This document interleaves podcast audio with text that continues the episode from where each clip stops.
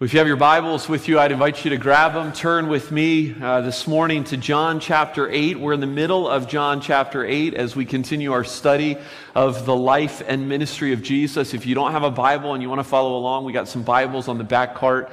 Please take one. Uh, we've made a few slight changes. If you're used to grabbing a bulletin and you're used to having it have certain things. You don't need a bulletin. Everything will be up here that you need. But some of you may have grabbed a bulletin and we've made some changes to kind of save some paper. And, and so there are things that are in there that weren't in there. There are things that usually are in there that aren't in there. And I think maybe the passage is not in there. Is that right? The passage is not in your bulletin anymore.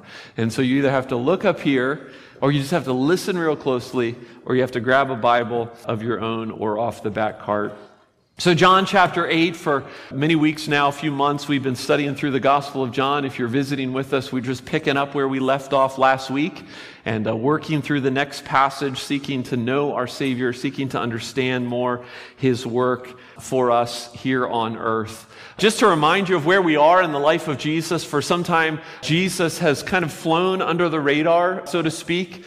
He's been keeping his claims and his acts those acts that verify his claims, really for those who were closest to him. He did that for a time, but that has all changed now, right? Jesus is in Jerusalem. Uh, he's been there for some time now as we've worked our way up through chapter 7 and into chapter 8. Jesus is now in Jerusalem and he's there along with thousands of other first century Jews who are celebrating one of the three primary feasts of the Jewish calendar. Remember what it was? The Feast of Booths, the Feast of Tabernacles. In last week's passage, we didn't make mention of it specifically. However, the week before, you'll remember those of you who were here two weeks ago, Jesus seized upon one of those ceremonies of the feast. Remember that? He seized upon the water ceremony to stand up and to say this If anyone thirsts, let him come to me and drink. And so there was all this context of what had happened in the life of these people, these original Jews, here at the Feast of Booths the week prior. Well, today, as we pick up where we left off last week, chapter 8, verse 12, we return to the very same context, right? That Feast of Booths context. And we'll talk more about that in just a moment. So listen as I read John chapter 8, verses 12 through 30. Uh, if you would, stand for the reading of God's word. John chapter 8, verses 12 through 30. Again, Jesus spoke to them, saying, I am the light of the world. Whoever follows me will not walk in darkness, but will have the light of life. So the Pharisee said to him, You are bearing witness about yourself. Your testimony is not true. Jesus answered, Even if I do bear witness about myself, my testimony is true. For I know where I came from and where I am going, but you do not know where I came from or where I am going. You judge according to the flesh. I judge no one. Yet even if I do judge, my judgment is true, for it is not I alone who judge, but I and the Father who sent me. In your law it is written that the testimony of two people is true. I am the one who bears witness about myself and the Father who sent me bears witness about me. They said to him, therefore, Where is your Father? And Jesus answered, You know neither me nor my Father. If you knew me, you would know my Father also. These words he spoke in the treasury as he taught them in the temple. But no one arrested him because his hour had not yet come. So he said to them again, I am going away, and you will seek me, and you will die in your sin. Where I am going, you cannot come. And so the Jews said, Will he kill himself, since he says, Where I am going, you cannot come? And he said to them, You are from below, I am from above. You are of this world, I am not of this world. I told you that you would die in your sins. For unless you believe that I am he, you will die in your sins. So they said to him, Who are you? And Jesus said to them, Just what I have been telling you from the beginning. I have much to say about and much to judge, but he who sent me is true, and I declare to the world what I have heard from him. They did not understand that he had been speaking to them about the Father. And so Jesus said to them, When you have lifted up the Son of Man, then you will know that I am he, and that I do nothing on my own authority but speak just as the Father taught me. And he who sent me is with me. He has not left me alone, for I always do the things that are pleasing to him. As he was saying these things, many believed in him. Amen. This is the word of the Lord. Please go ahead and be seated. This morning, as we walk through this passage, might be hard as we just read it. Like, is there any cohesion to this passage? I hope to bring a little bit of cohesion uh, to what we just read as I draw out what I think are three necessary truths from this passage. Three things that I want us to hang our thoughts on as we unpack some of what John says here. And the first thing is this Into our darkness, Jesus shines. Into our darkness, Jesus shines. After 13 years of living in the Northwest, you think I'd be used to this, but I was commenting the other day to someone, I think it was Tarina, how dark the mornings are these days. Right? You get up at 6 a.m. and it's still, you have to wait two hours before the sun comes up. Now, things have changed a little bit this morning, thankfully so, came up a little bit quicker. But of course, we all know here in the Northwest that it's only going to get worse, right? It's going to get darker and darker and darker. Pretty soon the workday will begin in the dark. The workday will end in the dark. Sorry to depress. But these are the days of increasing darkness. Of course, that statement is not just an observation about sunrise and sunset, is it? It's a metaphor about the world. It's a metaphor about the days that we're living in. Jesus speaks of it here. For the first century original hearers of John's gospel, for those who were sitting there listening to Jesus that day, the Jews specifically, darkness for them was the Roman occupation and oppression of their people.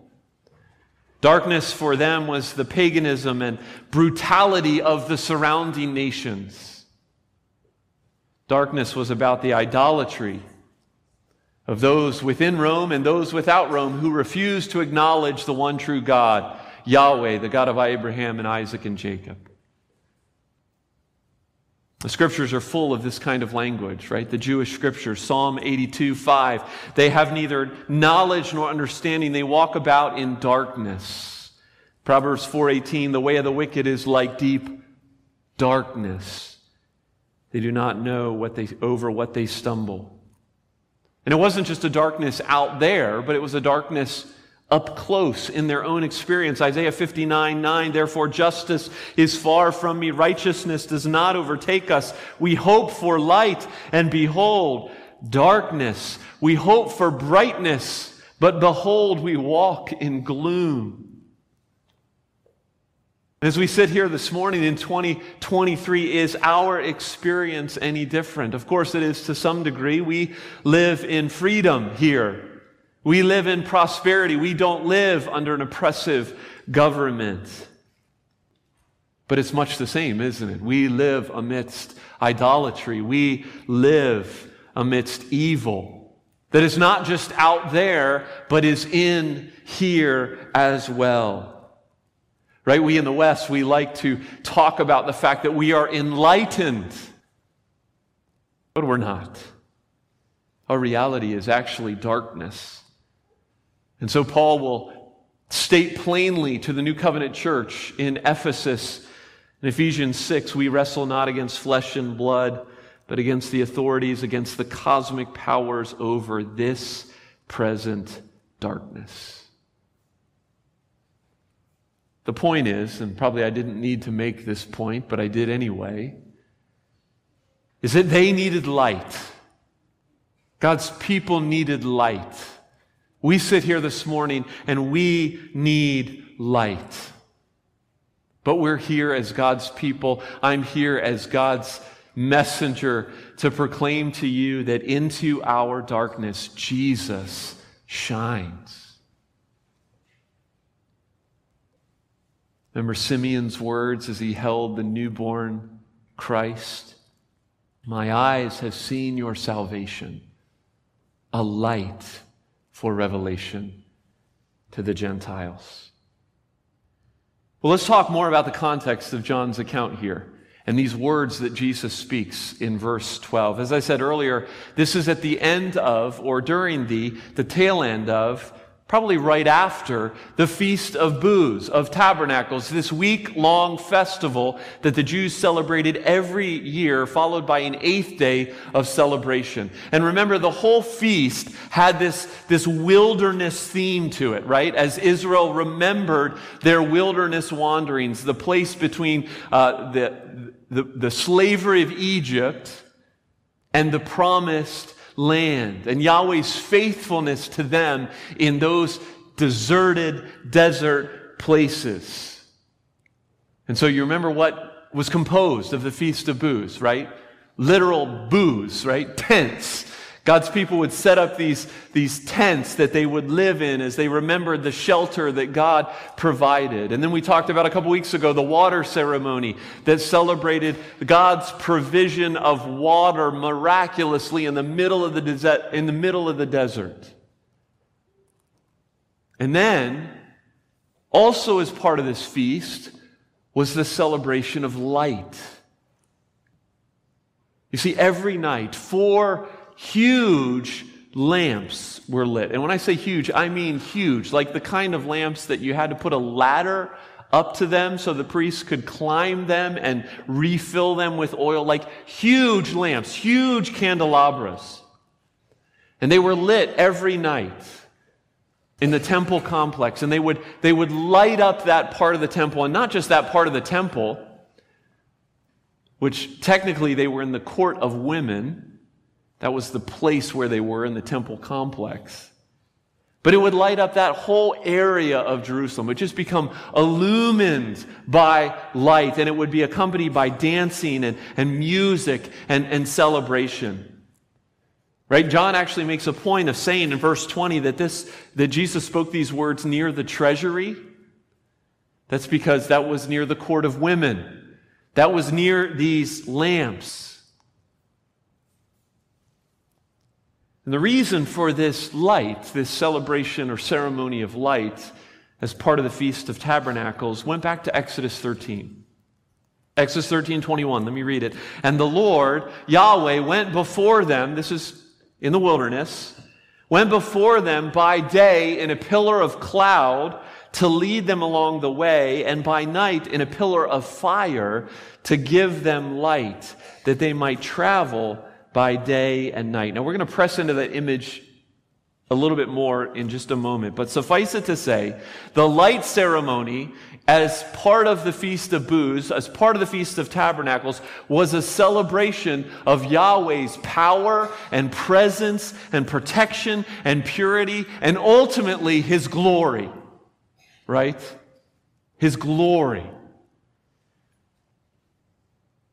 But here's the thing.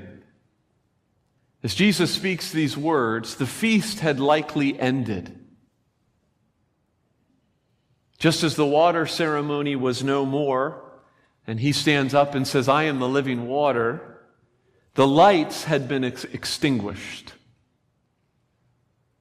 You know that feeling when you take down the Christmas lights after the season of celebration and giving and family? Kind of depressing. We'll take that and multiply it a hundredfold. The light was gone. Celebration was over. And into this sadness, into this void, Jesus stands up and says in verse 12, I am the light of the world. Whoever follows me will not walk in darkness, but will have the light of life. Those first two words he says are significant. I am. This is the second of seven I am statements that the Apostle John will give us from Jesus' mouth. The first one was, I am the bread of life. We'll have many more as we continue our way through the book. They are declarations that very intentionally point back to Yahweh's self revelation to Moses in Exodus chapter 3, where he says, I am who I am. Do you see the picture? Do you, do you feel the context? In other words, on the heels of a celebration, remembering the glorious light and presence of Yahweh, Jesus says, I am the glory of Yahweh. I am the one that you are remembering. I am the one who can lead you through the darkness once more. I am the light that was promised. I am the glory of Yahweh. Isaiah 9, we'll hear more about that verse and that passage in the months, weeks to come. The people who walked in darkness have seen a great light. Those who dwelt in a land of deep darkness, on them a light has shone. Hebrews 1, he is the radiance of the glory of God and the exact imprint of his nature. Jesus had even given his followers, his disciples, a glimpse of this earlier in his ministry on the mountain when he was transfigured before them. And they saw a glimpse of his glory and light. You see, Jesus has, is saying here that he has come to be for his people all that Yahweh was and promised to be for the nation of Israel. To a people groping in the darkness, in need of help, light has come. God has come into our darkness Jesus shines. It's the first thing that I think we see from our passage this morning from Jesus' own lips. But I want to talk about that implica- the implications of that in a moment. But you can imagine, before I do, what a scandalous statement that was for him to say. It's immediately questioned in our passage by those who heard it. And that leads us to the second truth. Despite our objections, Jesus is. Despite our objections, Jesus is. You all know that identity is a big thing these days, right? We all have all sorts of ways to verify authoritatively that we are who we say we are, right? It used to be fingerprints and, and whatever accompanying documents you needed. Now it's, it's face scans and a million different passwords and pins that you have to write down because you can't remember them all. See, upon Jesus' declaration of his identity, the religious leaders of his day, they immediately question him. More than that, they legally challenge him. That's what's going on here. Jewish law required that at least two witnesses be available to press criminal cases. It was outlined in Deuteronomy 17. We spoke of it last week as the adulterous woman was presented to Jesus. Well, that, that requirement for two witnesses for a criminal case had, had kind of ballooned and extended to other areas as well of Jewish life. Here in this case, Jesus has the authority to make such a claim. He has authority to make all the claims that he's making. But they say, you need witnesses. Now, here's the thing Jesus is self authenticating. He doesn't need to prove himself. His words and his actions speak for themselves. And he's no mere man. Talking about the testimony of men, this is Jesus speaking. Jesus, who is God himself, he doesn't need the testimony of men. He needs no witness, and yet he stops, he stoops to give a defense of his authority. And their hearts are really, they're too dense to receive what Jesus says here, but nevertheless, he uses it as an opportunity for their instruction. We could divide it into three sections real quick. Don't want to spend a lot of time on this. But firstly, Jesus speaks of the one who sent him in these verses. Jesus has said it before. He was on a mission, a mission from his Father who sent him. Of course, that creates all kinds of confusion for them. Who's your father? Joseph, we knew him. No, Jesus is talking about the heavenly Father. He knows where he came from. He knows what he was asked to do. And the Father bears witness to who Jesus was, substantiating his claims. How? Through what he's doing, through all these miraculous works that he could only do if the Father was allowing him to do them. So Jesus reminds these men of the one who sent. And he also reminds them, secondly, of his divine origin. Verse 23 You are from below, I am from above. You are of this world, I am not of this world. And much to their confusion, but flowing from that first reality, Jesus states that he is a cosmic Christ, right? Their horizons are, are limited and earthly. And even more than that, their agenda is worldly. But Jesus is on a whole other plane. Jesus tells the Pharisees in verse 15 that they judge according to the flesh. That is, they judge in a worldly manner. They look at Jesus and, and they don't see a Messiah that they want to see, that they thought they were going to see that they would hope that they would see, that they hope would come. But Jesus, he's, his agenda, his purpose is driven by the one who sent him. And he's thinking not simply on an earthly plane, but on a spiritual, heavenly plane. So he speaks of the one who sent him. He speaks of his divine origin. And lastly, he speaks of his future. Verse 28. When you have lifted up the Son of Man, then you will know that I am he, and that I can do nothing on my own authority, but speak just as the Father taught me. What's Jesus saying there? Jesus is saying that it is the cross. It's the voluntary surrender of his life and all that will flow from it that will be the definitive statement of his identity and his authority. And for all these reasons, Jesus shows that despite our objections, Jesus is. He is who he said he was. He proved it. And the Pharisees, they failed to see him in their pride and in their inability uh, to see their own sin, they reject him. And so many in our world make the same mistake. C.S. Lewis, the author of the Narnia series, of many other great books. He wrote an essay years ago entitled God in the Dock. Perhaps some of you have read it. The title implies that rather than God judging us, we, the modern man, just like the Pharisees here, we are the ones who are putting God on trial. Right? The dock is that little box that you put, you know, put the, put the person up in. And we, and we put God up in that box, in the dock, and we make ourselves the judge when we have no right to do that. Right? I immediately thought of the words that God spoke to, to Job. Who is this that darkens my counsel without words and without knowledge?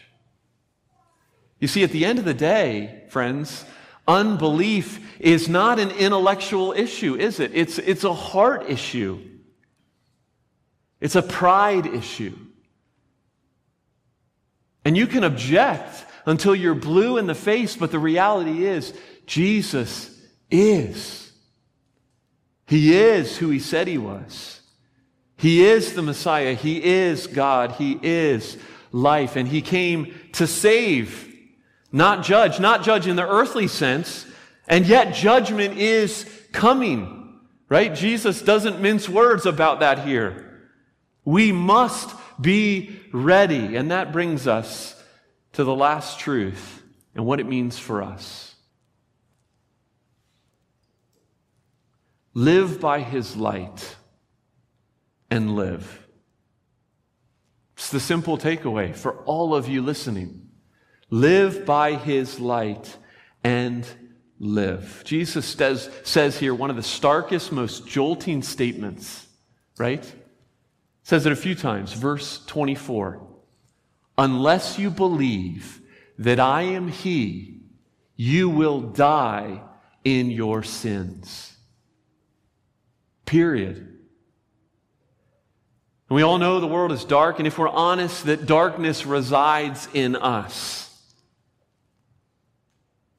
And the appearance of light then is dangerous if you're not ready for it.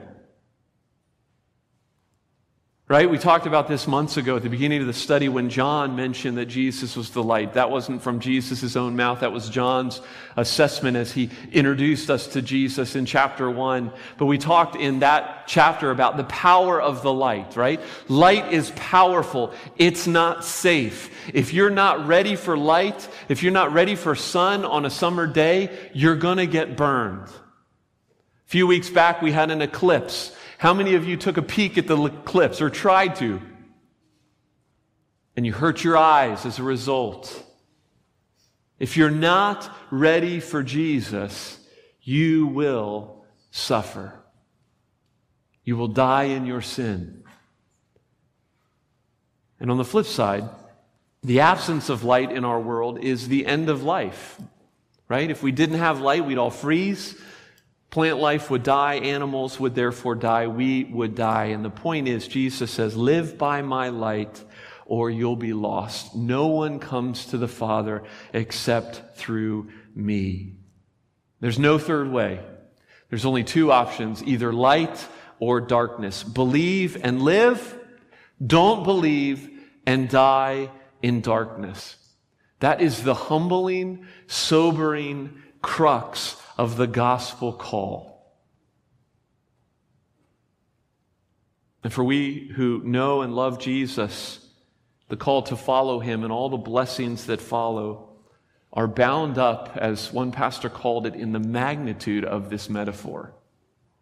And so I just want to close real briefly looking at this metaphor, real quickly. As we set ourselves back in the context of the Feast of Booths, let's think for a moment about the importance of Jesus' words. Right? He has shown, he has proven that he is the glory of God that shines, the glory of God that shone in the wilderness. He will say from his own mouth, I am the way, I am the truth, I am the life. No one comes to the Father except through me. And so let's, let's tie those things together real briefly. Jesus is the way. means Jesus is guidance. Right? That was one of the primary purposes of the cloud in the wilderness wandering of God's people. When it picked up and moved, God's people picked up and moved with it. Where it went, they went. And the question we got to ask ourselves this morning is Are we willing to go where Jesus leads, where He asks, where He tells us to go? Not just to the green pastures, not just to the still waters, but to the valleys, to the unknowns, to the trials, to the risks, to the unpopular positions or uncomfortable places. Living by his light means following him as the way. It also means he's the truth. The truth seeing things as they really are, right? Light exposes, it, it reveals things that we might not otherwise see. There's so much confusion in the world about everything and about so many basic things that you think, how can we be confused about that? And yet, following Jesus, following the light, gives us this otherworldly standard that often flies in the face of conventional wisdom. We could go down a lot of different rabbit trails with this, but I think about one of my favorite phrases the fact that we live in an enchanted world, right? A world of powers and principalities in this present darkness. We live by the Spirit and not by flesh. We make judgments not according to the word, the world, but according to the word. And so following Jesus acknowledges the truth. It acknowledges these realities. It prays for and puts on the armor of God. So, following the light means following the way, following the truth, knowing the truth, looking to the truth, and then finally the life As I think about that burning column in the wilderness that God's people followed, I wonder what kind of heat was emanated. I don't know for a fact that there was heat emanated from that fire. Maybe it was a cold fire. Maybe it was a neutral fire. But I wonder if that heat provided some measure of warmth on those cold desert evenings. I wonder about that cloud that followed. How, how big, what was the shadow that was cast by that cloud as Yahweh led his people in the wilderness? And, and how, how much did God's people find themselves in that shadow to protect them from the burning rays of the sun? See, Jesus is the glory of Yahweh. He is the life And as I think about the constant presence of that pillar of fire and that cloud, reminding God's people that He was there, that He was for them, that He wouldn't leave them, Jesus is all of those things for us, His people. He is the light of life. He is the one who leads us in the way, who reveals the true state of things, and the one who brings joy in the journey. So, following him, living by his light, is acknowledging he's the way, the truth, and the life. That's good news for people who walk in darkness. That light has come, that light is here, that light is coming again. God's people, that's what he reminds you of this morning. That's what he calls you to believe as you follow him. That's what he invites you to call others to do the same. Let's pray. Heavenly Father, we thank you for these truths of your word. We thank you for your servant John and your son, our Lord Jesus, who spoke these words. As we wrestle with the darkness of our world, the brokenness of our world, as we get frustrated with the darkness and the brokenness of our own hearts, how we need to be reminded of the one who came, who shone, who proclaimed that he was the way, the truth, and the life, and who will come again in blazing glory, so much so that every knee will bow and every tongue will confess. They'll be forced to. The Lord Jesus, come quickly. And until that day, as we travel through the wilderness as your people, be our light. Be our shade. Be our warmth. Be our wisdom. Be our reality. Oh, Father, take this word, impress it in the lives of your people as you see fit, I pray. In Jesus' name, amen.